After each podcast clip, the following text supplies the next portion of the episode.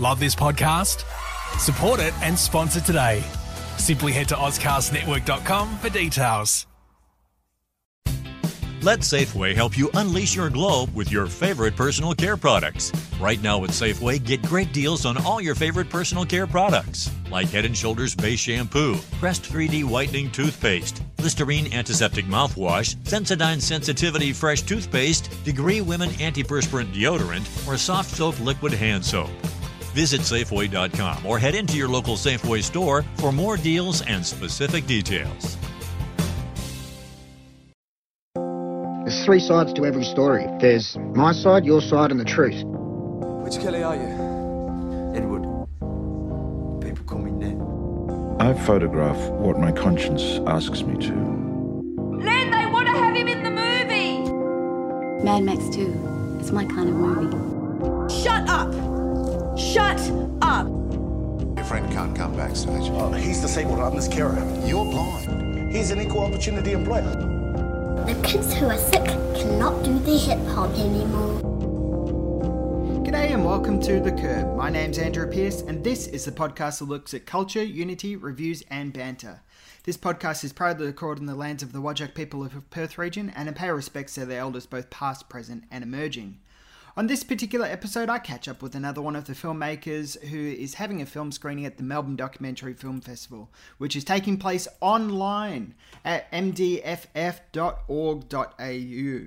And that will be kicking off very, very soon. It's very exciting, and there's a lot of excellent films that are going to be screening on there. You can head on over from 30th of June through to the 15th of July and pick up uh, passes to watch films $8 for one stream, $35 for five, 64 for 10, and 100 for the entire festival. Look, if I had uh, the $100 spare, I would be dropping that on the festival right now because there's a lot of excellent films in this particular film festival. And one of those films is Leaving Allen Street, which is just an absolutely joyous, wonderful film about a group of residents uh, who are moving from their long term care facility and they're being moved into new facilities. And these are residents who have intellectual disabilities, and this is just a really wonderful, beautiful documentary about who they are as people, what they want in their life, what goals they have, what dreams they have, and most importantly, how they live their day to day life and how moving from an older facility into a new facility will help them open up the opportunities and abilities they have in their own lives, have a bit more freedom in their own lives, and not be living such regimented lives. Uh, I found this just purely inspirational and just wonderfully joyous and absolutely lovely to experience and to, to watch. Everybody in this film is a wonderful character, and talking to Katrina Channells, who is one of the filmmakers on this particular film, about it was even more wonderful. She works with a company called We Are Yarn, and that website is weareyarn.com.au. I highly recommend heading over there and finding out a bit more information. We do talk about that in the interview as well. Uh, but if you want to head over there and have a look at what they do, there is some fantastic stuff there and some really beautiful photos as well of the uh, the occupants uh, in this particular film. But yeah, I love this. I think it's great. Uh, I'm going to be writing a list of the five films that you need to watch at the Melbourne Documentary Film Festival, and this is one of them. I cannot recommend it even more. Let's listen to the trailer and be back with the interview. To live within these walls for as long as they have, it would be nice for them to get out. There's 29 people that'll be moving out, and everyone has an intellectual disability what we're doing is closing an institution. Mà ông chết, thì ông phủi, thì ông chết đấy. Home every day in the house. Kathy and I want to get married to one another. Because we got the funding from the government, we were able to build new homes in the community. I'll be glad to move in. Both me and have been here for uh, 25 years. You're moving out.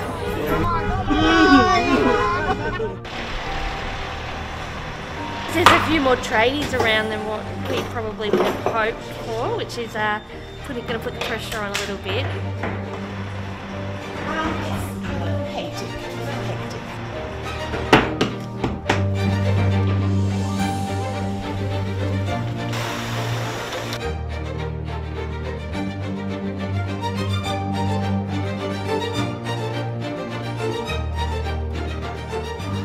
Documentary, Leaving Allen Street, I really enjoyed it. I thought it was a wonderful, beautiful film and one that I uh, am really kind of touched to have been fortunate enough to have been able to watch.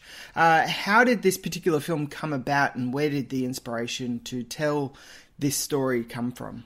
Um, well, actually, my company, We Are Yarn, we were um, brought on to do a promotional video for the Oakleigh Centre because we had worked in disability before and um, I think they had seen some other work that we had produced and were really kind of, I think, sort of, they, they liked the way that we told the story of people with disability with respect and integrity and um, you know, them being the agency of their own story. So they brought us in to document the redevelopment of the um, of the institution. But yeah, it was meant to be just like a five minute story. And once we got in there, we realized it was a much bigger story. And yeah, I think when we first signed up, um, we were looking at five minutes and then every time we showed up to film with the residents, like 10 other stories would pop up. And then, yeah, once we kind of got digging, we realized that there were 30 individuals that were leaving this really old rundown institution um, and moving into their own brand new houses in the community and that there was a much bigger story there. So yeah, it kind of just happened naturally, really. And it's so. I mean, that, that's that's how it feels. It feels very natural and and very um, kind of open and matter of fact in a way. Uh, yet, for me at least, living in WA, uh, it's easy to forget that these kinds of stories are they, are happening all around us, and and I think that's one of the important things about this film is that you know we're talking about people who living in an institution with uh, intellectual disabilities, and so often we just forget that those buildings and those people are there, and it's easy for us to forget that because we live our day to day lives. But this story reminds us of their stories and how important they are. Um, for you, what surprised you as you were filming and, and telling their stories and, and getting to know these residents who are full of such uh, brightness and, and their characters are just so expressive and enjoyable to spend time with. Their their smiles are really warm and wonderful. Um, but yeah, what what surprised you and what did you learn about them uh, and their stories as you were filming? Yeah, I think all of that is really accurate. We can't, I went in and I remember the first time um, meeting people, and actually it was quite you know, confronting. And I think um, I even went home and had a little cry because, uh, you know, I'd met, um, yeah, I'd met a, a resident who was my age who had been institutionalized her whole life. And um, yeah, it was just very affecting. And I think it's more about the fact that these people aren't visible um, in the community. And so it was more um, a problem about, yeah, it's more about making them part of our society and making them visible. Well, well, that's it. I mean, I think I think that's part of the the story about you know them being moving into the community and there's as they start to move into their homes there's some beautiful moments of the neighbors uh, you know their new neighbors waving and interacting with them and and I think that's the thing is that. Yeah, exactly. And I think yeah, what I was yeah, sorry, what I was going to say is that it, um, they, you know, we take those small privileges for granted. Um, you know, people living in in the community, uh, we really do take for granted the fact that we can just go to the shop and buy our groceries and go to the movies or you know join a club. Those are things that have been denied to them for a very long time. And I think that was what was really confronting to me is that they had been hidden away from the world for so long and, and why? What, you know, what was the, um, you know, I guess like what was the philosophy around dealing with disabled people in the past and how is that changing? And I think um, that was really fascinating and, and sort of it's changed quite quickly because, you know, um, we had the Kew uh, Disability Institution closed not long ago um, and they had, you know, when they first established, they had a ward called the Idiot Ward and, you know, they just were treated treated terribly up until um, yeah, recent times. So I think it's more just about making those stories and, and their their lives visible and part of part of our lives as well. I think is is a big thing.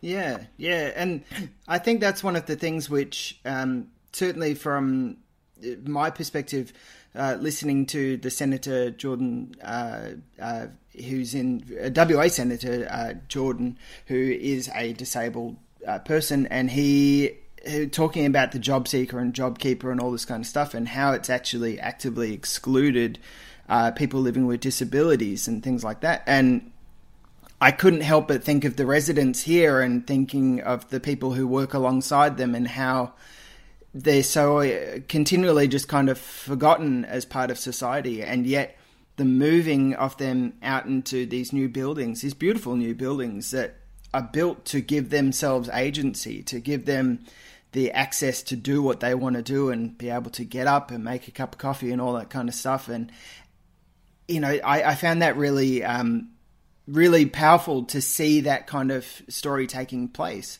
But then on the flip side as well, you know, there are things that we so routinely take for granted, like having a relationship.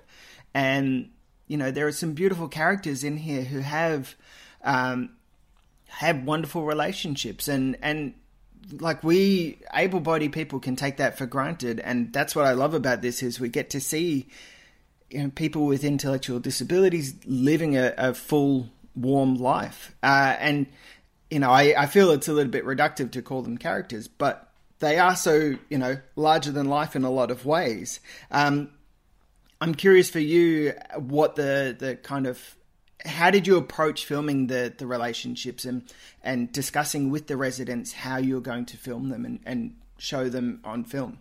Mm, yeah, I think they'd be very proud to call themselves characters. um, they know they know that they yeah are larger than life, um, and I think for them they, you know, they are full, uh, full of life, and they have had a lot of love and support in their lives, um, and they're very confident people. So it's sort of more about us coming to them, um, and I think in terms of the characters, they were just incredible incredible people, and and the more that you hung out with them, the more that um, you could see they had they had big ideas and they they had um, feelings and spirituality and um, emotions and, and all of that stuff. It's just that they express it differently.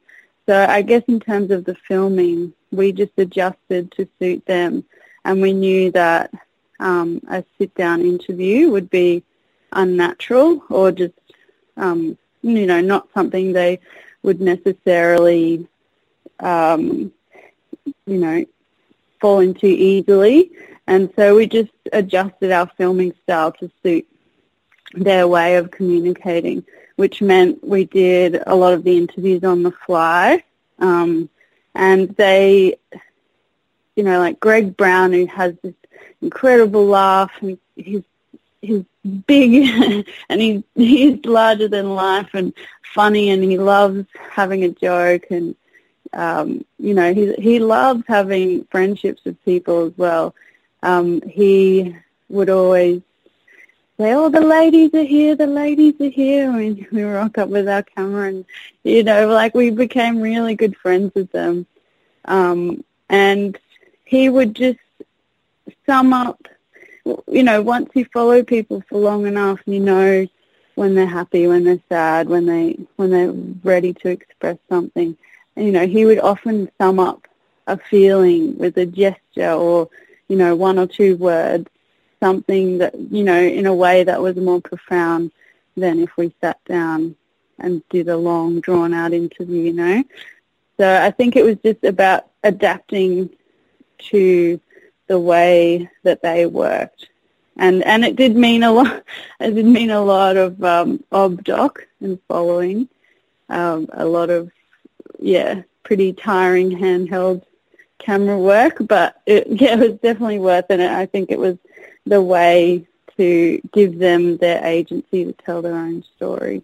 Mm, yeah, and I mean their their stories are just wonderful, and I really like the, the, the scenes later on in the film where they're all dancing and, and having the social event and things like that. It's just a it's wonderful, and you know getting to experience uh, you know the the joy of being able to move. And that was the thing which again you know there's so many things that we take for granted like being able to just go out and have a dance. And then as one of the residents comments you know they're probably I, I don't know how old they were but i would assume in their 40s or 50s and they were talking about this is the first time they've ever moved house.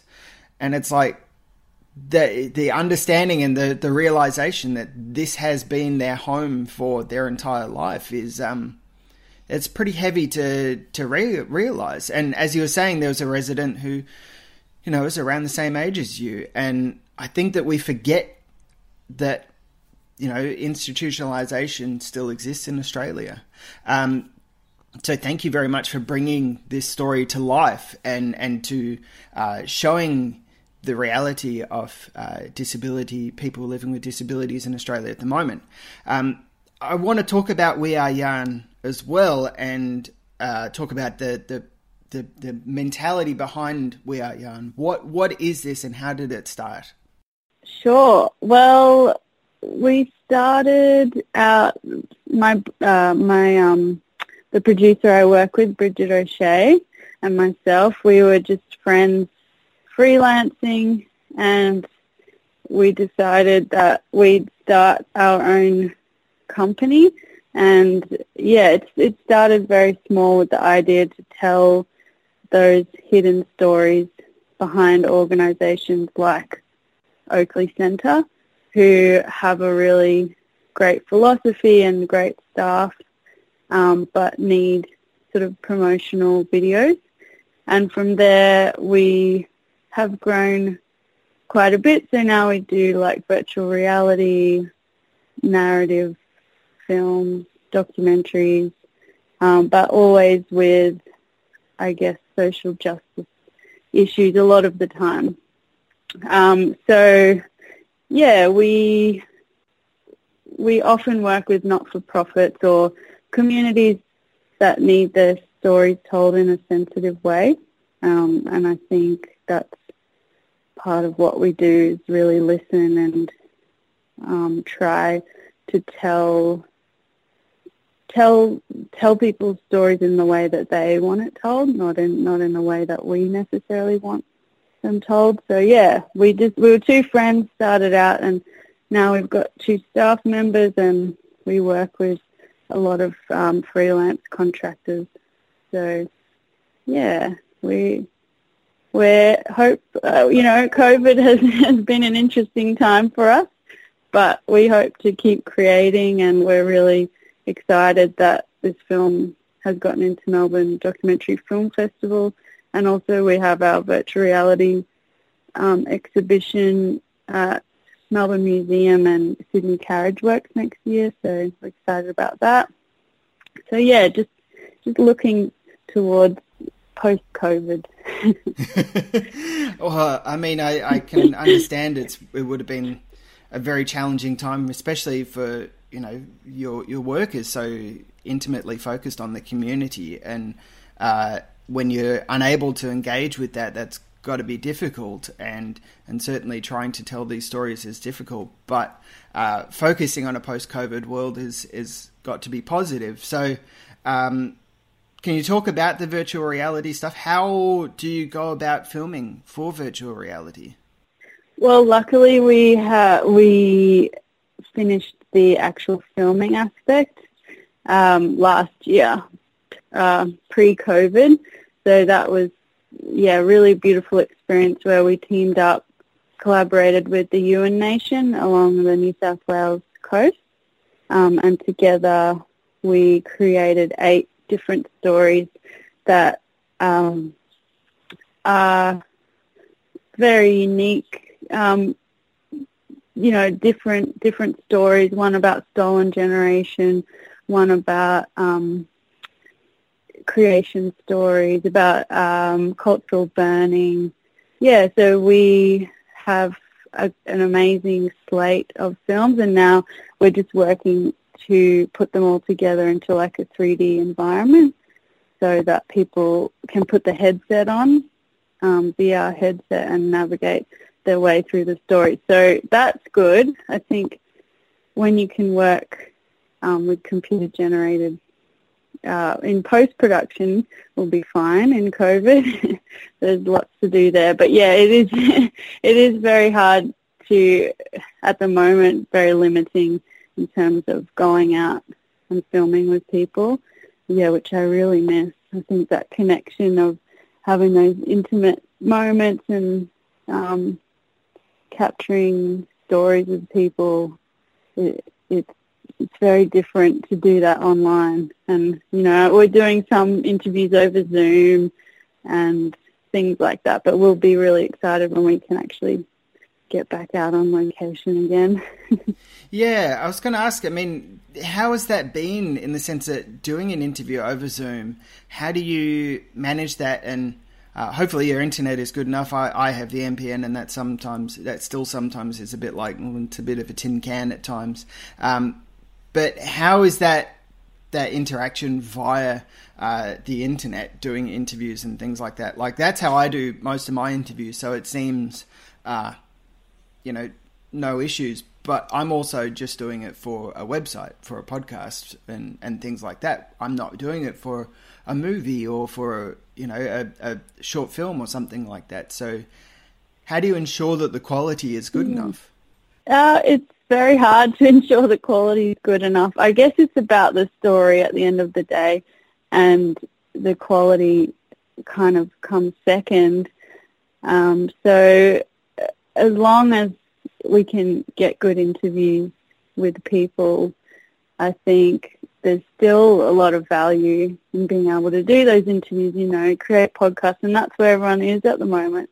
Everyone's online, and they're willing to watch things that are sort of of lesser quality because everybody knows the situation we're in.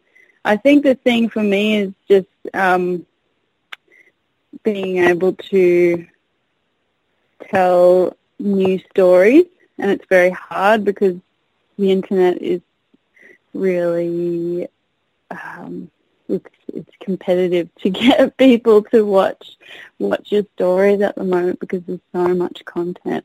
So I think it's more about finding those stories and, and how do you find them from home, you know, when people are probably being maybe a little bit less productive at the moment or yeah, I think that's more the challenge is, is finding those stories because you can't have the normal interactions that you would. But I, I, I mean, I, you know, it does. Um, we started a project called um, Isolation Conversations, where we're interviewing artists from across Australia about their work. So that's great because artists can create content in isolation. That most of them are are loving it. but yeah, I think anyone who has a team team they have to work with is struggling a little bit. Yeah. Oh, definitely. I mean, my my main day job is I work for the Department of Health, and uh, for me, it's been a little bit different because not much has changed. I've still had to go into work, and so over the past few months, I've I've been living a regular life, and and albeit with less traffic on the roads, which has been nice. But it's also like every time I drive past all these houses and and see all these parked cars in the driveways, I, I can't help but think of the amount of people just kind of going a little bit stir crazy inside, wishing they were back in work or wishing they were able to um, socialize and organize events and things like that for their businesses. And uh, it's great to hear that you know you're doing something like that, interviewing artists and seeing how they're creating in this time of isolation. That's that's really inspiring and nice to see because I think in a post-COVID world we'll need more stories like that. Um, I don't know what the post-COVID world's going to look like, but um, hopefully it's brighter with stories like that. Hopefully, hopefully it's yeah, yeah, yeah. We are social creatures, you know. It's yeah. I think we we always find ways to connect, um, and I think as COVID sort of um, progresses, or you know, this this time in isolation, we've kind of worked out how to connect online in different ways, which has been really good. But um, yeah, I feel sorry for musicians, and you know, a lot of artists are just really having a crap time. Like they've lost all their income, and you know, a lot of those events that they had organised. You know, some artists had been working towards events or exhibitions and putting on work that had taken them four years to create for this one event. You know, and that has been cancelled. So I think, yeah, I think it's also just, yeah, a mental health thing as well to keep to keep not necessarily being productive, but to keep creating and keep connecting in ways that you can, and it doesn't necessarily have to be a big project, but just to keep yourself busy and yeah, connecting. Yeah, yeah. Well, that's it. I mean, certainly at this time of year, I'd be like the Sydney Film Festival would be running, and I would be preparing for the Melbourne Documentary Film Festival and Revelation Film Festival, and then later on the year, um, Melbourne Film Festival as well.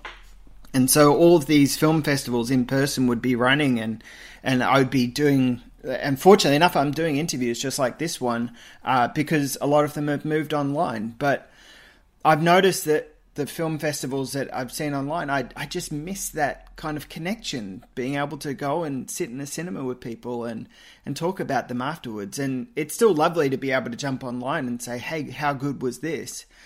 But that physical connection is so important, and uh, especially for artists as well as you're saying. You know, people have been working years for different events, and can only hope that in a post-COVID world they can pick those events up and and you know revive them in some ways.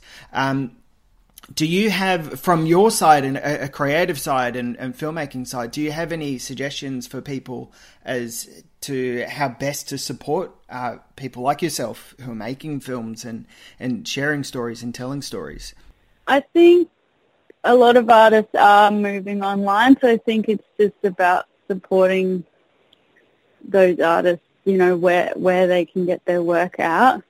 But um, I would definitely support a lot of um, Indigenous and black and brown uh, musicians. I think they're really struggling um, because you know you can't have a have a live event at all.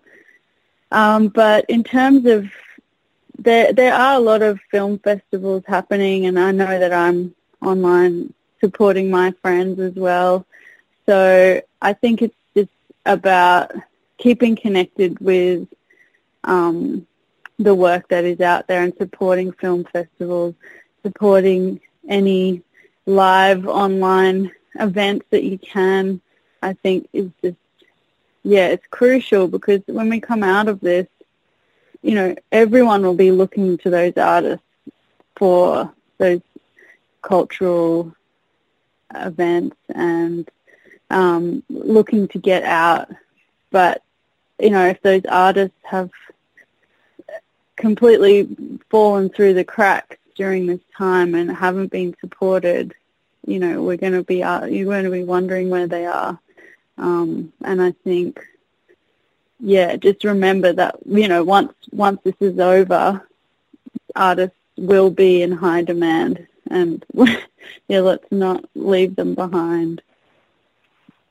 Support by donating or yeah, whatever. You just find things. I know it's just hard because there is so much out there, you know. I think it's just making time for things, making time for those art events that are important to you and not just watching Netflix or not just you know, going on Stan. And I know that I'm personally like sick of a lot of American shows. So I think it's just about supporting those local Australian artists and films that are out at the moment and remembering that, yeah, it, it is pretty disappointing.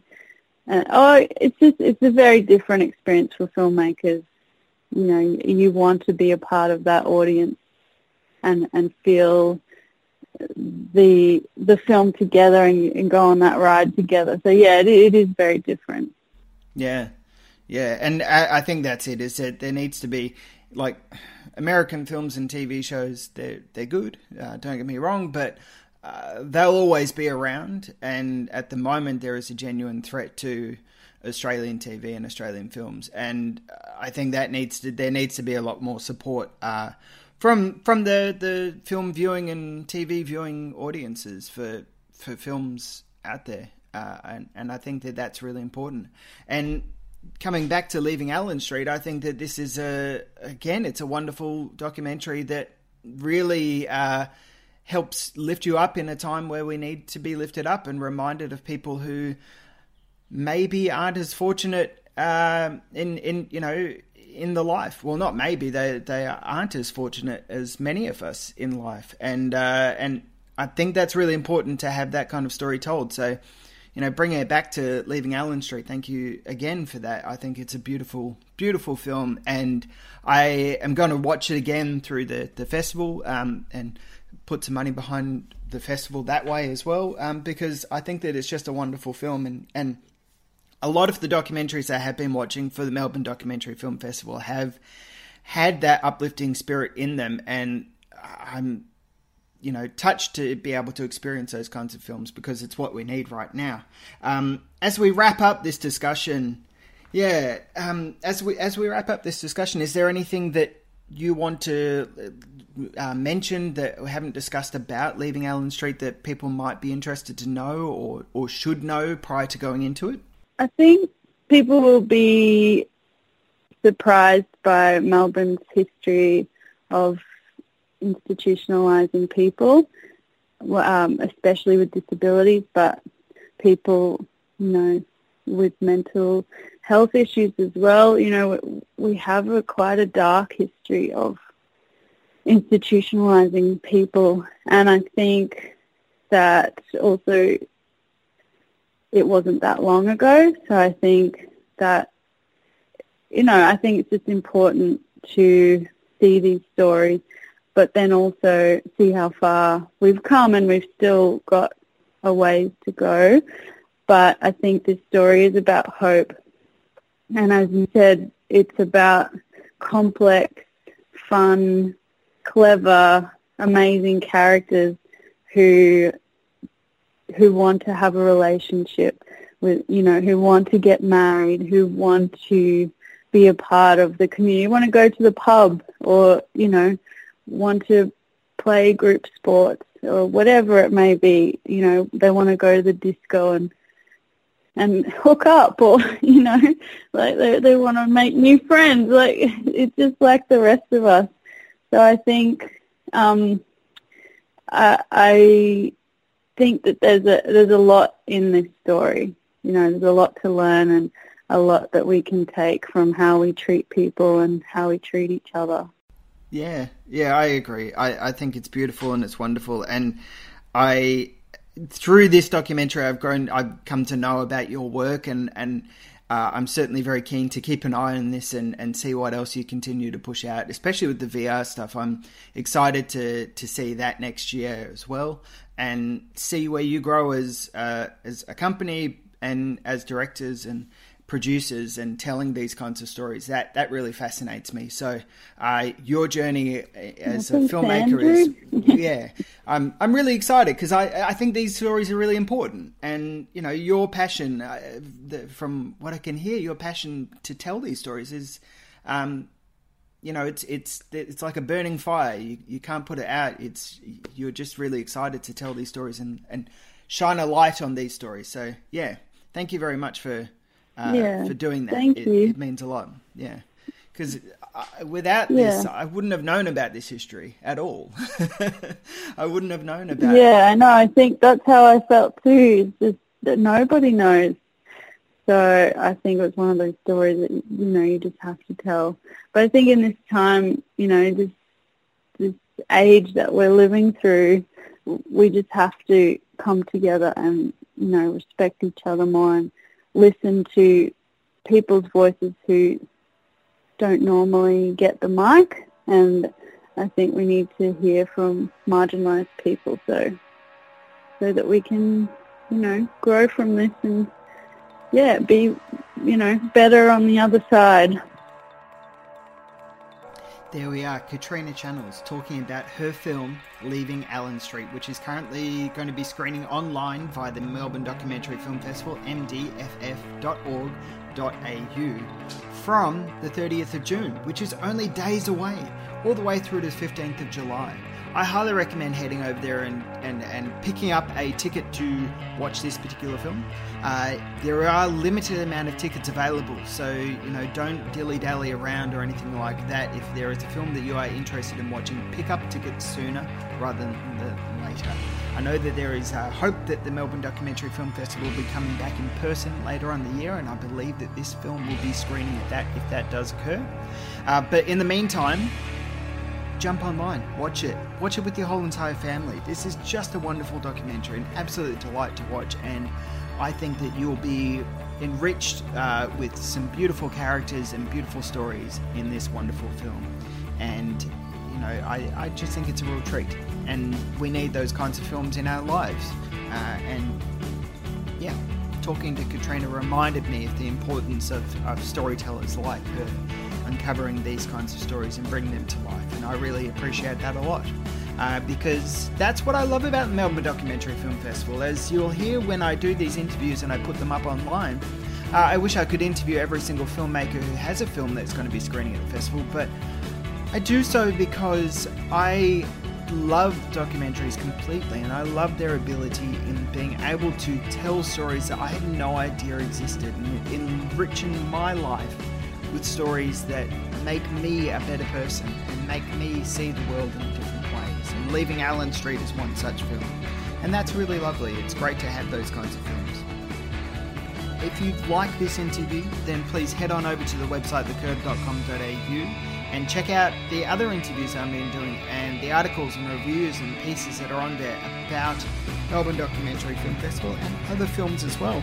Certainly, as cinemas in Western Australia and the rest of Australia start to open back up, there's going to be some more written reviews about films heading to the cinemas. Uh, review of the White, A White White Day, uh, Booksellers and Love Sarah is coming up. They're films that are going to be screening at Luna Palace in Perth, uh, and I believe probably over east as well. There's a lot that's going on. Uh, make sure to head over to Facebook and Twitter as well. Follow us over there. It means a lot. And look, uh, at this point in time, if you have a dollar to spare, then as little as a dollar a month over on patreon.com forward slash the curb AU helps the website stay active and alive. Um, we're going to be hitting our second anniversary of the Curb on the 1st of July, so that's really exciting. And uh, really uh, would love to to head along and celebrate and help us out keeping this particular website independent. Would be fantastic. Um, in the meantime, stay safe, look after each other, uh, social distance, um, be kind to one another, and uh, care for everybody else that you can and your friends and family. Love you all. Stay safe. I'll see you in the next one.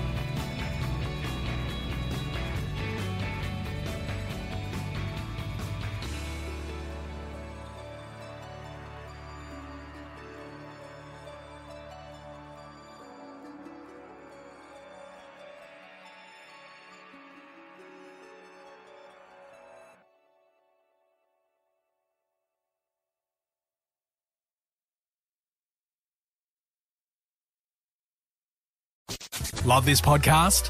Support it and sponsor today. Simply head to AuscastNetwork.com for details. How powerful is the Cox Network? So powerful that one day the internet will let your doctor perform miracles from thousands of miles away, Connecting to remote operating room. giving a whole new meaning to the term house call. Operation complete. The Cox Network, with gig speeds everywhere. It's internet built for tomorrow, today. Cox, bringing us closer. In Cox serviceable areas, speeds vary and are not guaranteed. Cox terms apply, other restrictions may apply.